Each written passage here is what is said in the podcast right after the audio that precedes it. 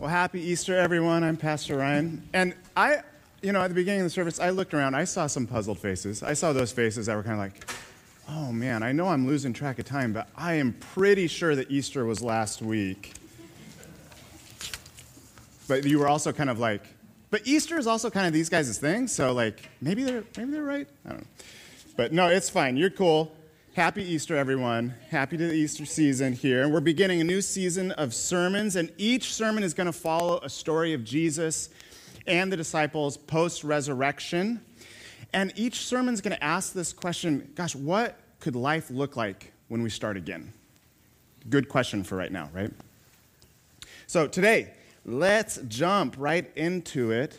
And um, if you didn't get a program uh, you'll need that later on. And just let Tim know, raise your hand at Tim, and he'll, he'll grab you a program.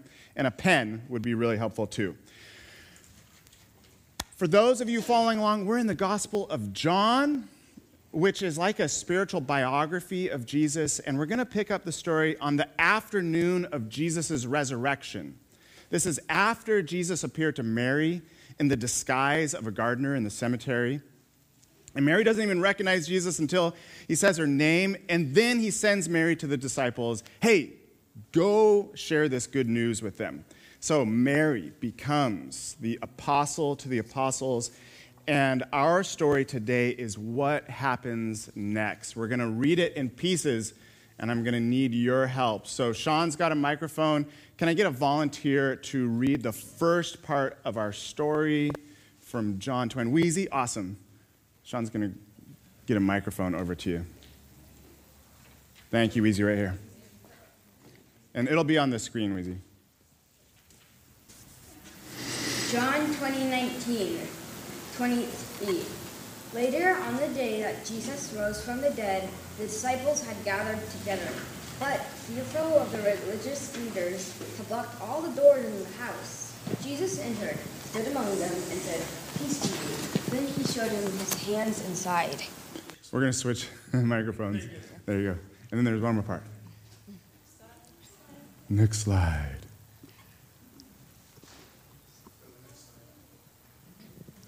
The disciples, seeing the master with their own eyes, were awestruck. Jesus repeated his greeting, Peace to you, just as the Father sent me, I send you. There we go, one more. Then he took a deep breath and breathed into them. Receive the Holy Spirit, he said. If you forgive someone's sins, they're gone for good. If you don't forgive sins, what are you going to do with them? Awesome. Give Wheezy a hand. Thank you, Wheezy. Well done, well done. That takes a lot of courage. So, what's the first thing that you notice about this story? It's weird. It is really weird, this story. If you didn't notice this, then you're weird, okay? Because this is, I mean, come on, we have to mention this. This has to be the first thing that we say. Uh, I mean, let's just count the ways in which this story is weird. First, it's about Jesus who is alive after he's been super dead. Weird. I mean, this just doesn't happen on a regular basis. This is an anomaly. It's not something that you can replicate in a lab. And if you do, you're probably going to make a monster, right? Like, have you ever noticed that in movies, when people come back from the dead, it just never goes well, right? Even when it starts out really good, oh, Jim, Jim's back. Oh my gosh, everyone, Jim's back. But there's something a little bit off about Jim, right? It's always horrible, always. So, what that tells me is that we have no imagination for a good resurrection. We have no imagination for it. And now, I haven't even gotten into the part where Jesus is like passing through locked doors and he's like, hey, what's up, guys? Which is like the literal translation of peace to you. And then he's like, hey, look at these gnarly scars. And now I'm going to breathe on you. Are you with me? Like, this is pretty weird. But it's probably not the only weird story in the Bible. If you think it is, you have not been reading your B I B L E. It's full of weird stories about a weird God. And it's that weirdness, which at one time just like really bothered me, that now I've come to really appreciate. Why? Because life is weird, isn't it? And weird stuff, it happens. It happens all the time. Uh, can I tell you a short story about something weird that happened to me a couple years ago? And maybe I've told this to a couple of you, I don't know. I, I got woken up in the middle of the night by this sound. And it sounded like a music box, but it was like playing really slowly. And then I woke up Bonnie. I was like, Did you hear that? And I know this sounds like a horror movie, but just hang with me for a second, okay? And we're laying there and we're listening for the sound. And as the music picks up, I recognize the tune. And it's the Music Man. And I remember that my grandmother had given me this music box many years ago, and then I had just kind of like stuffed it in the back of my closet. But for some unexplainable reason, it began to play in the middle of the night and pick up speed. And so I'm like laying there, and I just begin to pray, and I'm like, God, this is kind of creepy. But this reminds me of my grandmother, whom I love. So I want to pray for her tonight, and just would you like, would you surround her with your love? And I just, I prayed until I just fell back asleep. And the very next morning, I called my dad. And before I could tell him the story, he was like, Ryan, I need to tell you that your grandmother went into hospice last night. She's not responsive, and she's gonna, she's gonna pass on today. And all I could say was, I know. And I can't explain it, and stuff like that doesn't happen to me every day. But bizarre stuff happens every day because life is strange. So I'm glad. I'm glad that God is weird. I'm glad the Bible's weird because you know what else is weird? You are. You're weird. And the more I get to know y'all, the more I'm convinced of this. And how wonderful is that, right? That God has made you wonderfully weird. God has made you unique. And you don't have to try to be, right? You just are. And most certainly, God has made you weirder than you're willing to become. That's how weird you are. And St. Paul says it this way in his letter to Christians who are living right in the heart of the empire in Rome. Paul says this resist conformity. Don't be conformed to this world. Don't fit into the pattern that the empire wants to squeeze you into. Instead, be transformed and renew your minds. That's how Paul says it. So, yes, yes, this resurrection story is weird. But guess what? You've got an odd story too. So just get, just get comfortable with it, okay? That's number one. Can I get one more, uh, another reader? Another reader. Anybody? Nine. Thanks, BJ. Pop that up on the screen there. Give them a head start. John 20, 24 to 26. But Thomas, sometimes called the twin, one of the twelve, was not with them when Jesus came. The other disciples told him, We saw the Master. But he said, Unless I see the nail holes in his hands, put my finger in the nail holes, and stick my hand in his side, I won't believe it. Eight days later, his disciples were again in the room. This time, Thomas was with them. Okay, Thanks, BJ. We're not going to clap for you, but you did a great job. Um, okay, like, what is with Thomas here? Uh, I mean, if I was his friend and I was like, man, you won't believe this. I had an emergency appendicitis operation last week. Would Thomas be like, you're right, I don't believe you? And where's the incision site? Because I'm going to stick my finger in it.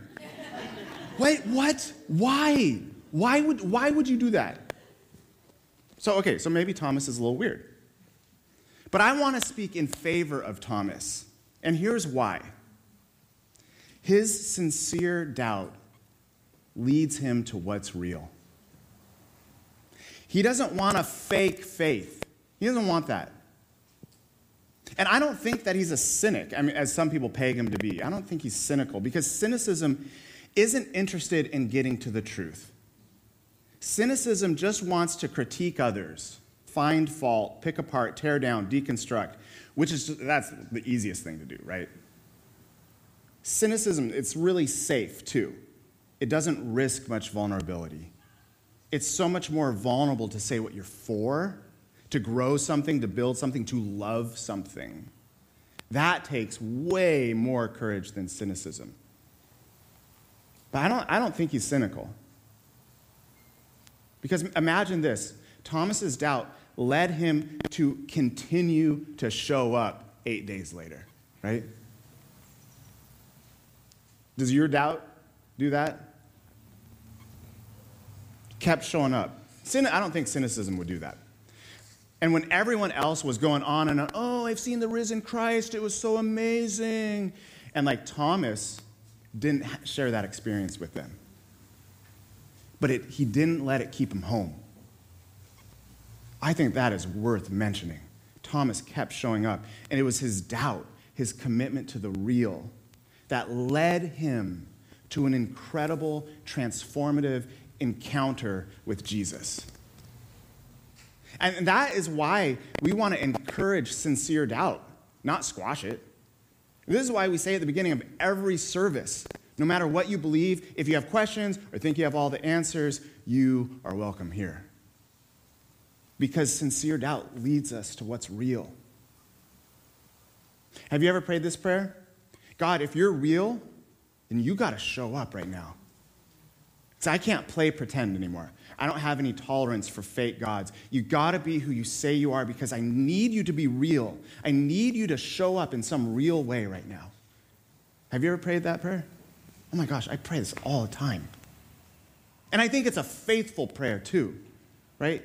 Because this prayer takes God seriously, not playing around. I want to encourage you to pray that prayer too. See what happens. Jesus came through the locked doors and stood among them and said, Peace to you. Then he focused his attention on Thomas. Take your finger and examine my hands. Take your hand and stick it into my side. Don't be unbelieving, believe. Thomas said, My master, my God. Hmm. Great. Thanks, Chris.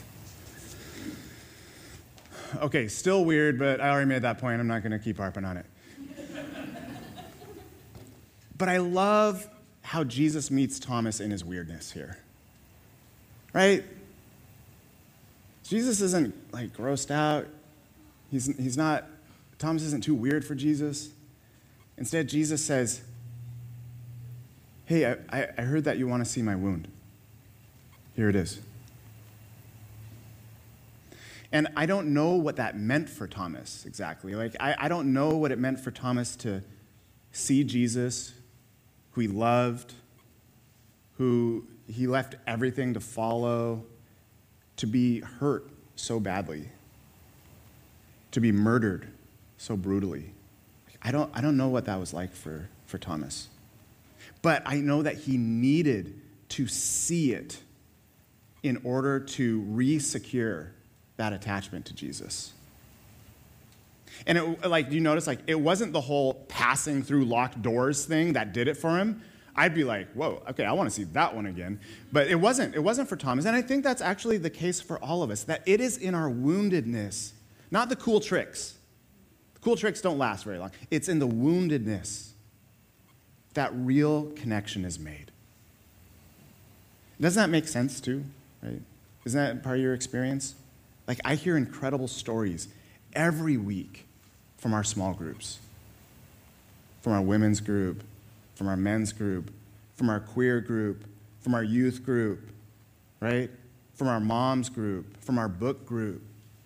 I hear stories every week about how people vulnerably share their wounds, things that, like, we're afraid would disconnect us from each other if other people knew. But instead, we discover that it's our wounds that become this place of connection. It's our wounds that become this place of transformation. Isn't that amazing? I think that's so amazing. That, that is just the power of the Holy Spirit at work in our community. So, here's how this story ends. Kind of one last reader, please. One last reader. Great. Thanks, June. John 20, 29 to 30. Jesus said, So, you believe because you've seen with your own eyes. Even better blessings are in store for those who hmm. believe without seeing. Jesus provided far, far more God revealing signs than are written down in this book. These are written down so you will believe that Jesus is the Messiah, the Son of God, and in the act of believing, have real and eternal life in the way he personally revealed it. Thank you, June. What a great end to this story. The author is basically like, Oh, you think that's weird? Let me tell you, Jesus did a whole bunch of other crazy things, and I can't write them all down in this book, but if you want to talk to me afterwards, you can, I'll, I'll let you in on it, okay? Here's what I really love about this ending it says that God is still doing wonderfully weird things in the world. The risen Christ is still causing good mischief. Jesus is still disguised in the stranger. Jesus is still passing through the doors that we lock because we're afraid. Jesus is still showing up as real when we show up as real. Not despite our doubts, but because of the persistence of our doubt to keep showing up. And Jesus is still making connections in the vulnerable sharing of wounds. That means that this gospel, this biography, it's not over. Not all the chapters have been written. The canon's not closed because there's not enough books to contain it. And it continues to be written in your weird and wonderful life. So here's what, how I want to invite you to respond here. While we sing this next song, I want to invite you to add your own weird story to a Salt House book of Easter stories. In your program, there, you've got a blank page, and if you need a pen, raise your hand. And if you're at home, uh, you can type this up and you can send it to Ryan M at salthousechurch.org because we want to we want to make a collection here. We want to keep this book going. So this is time for you to write your Thomas story. Have you had any weird experiences? that somehow reveal God? Or have you had a sincere doubt that led you to what's real? Or have your vulnerability and wounds led you to greater connection? What's your Thomas story? So write about it as we sing this next song. And then you can, um, you can drop that. When, you know, when you leave the sanctuary here, you can drop that in the basket, and we'll, we'll combine all these stories together, okay, to make our own Salt House Weird Easter book. Because guess what, people? It's still Easter. Amen? Amen. Amen.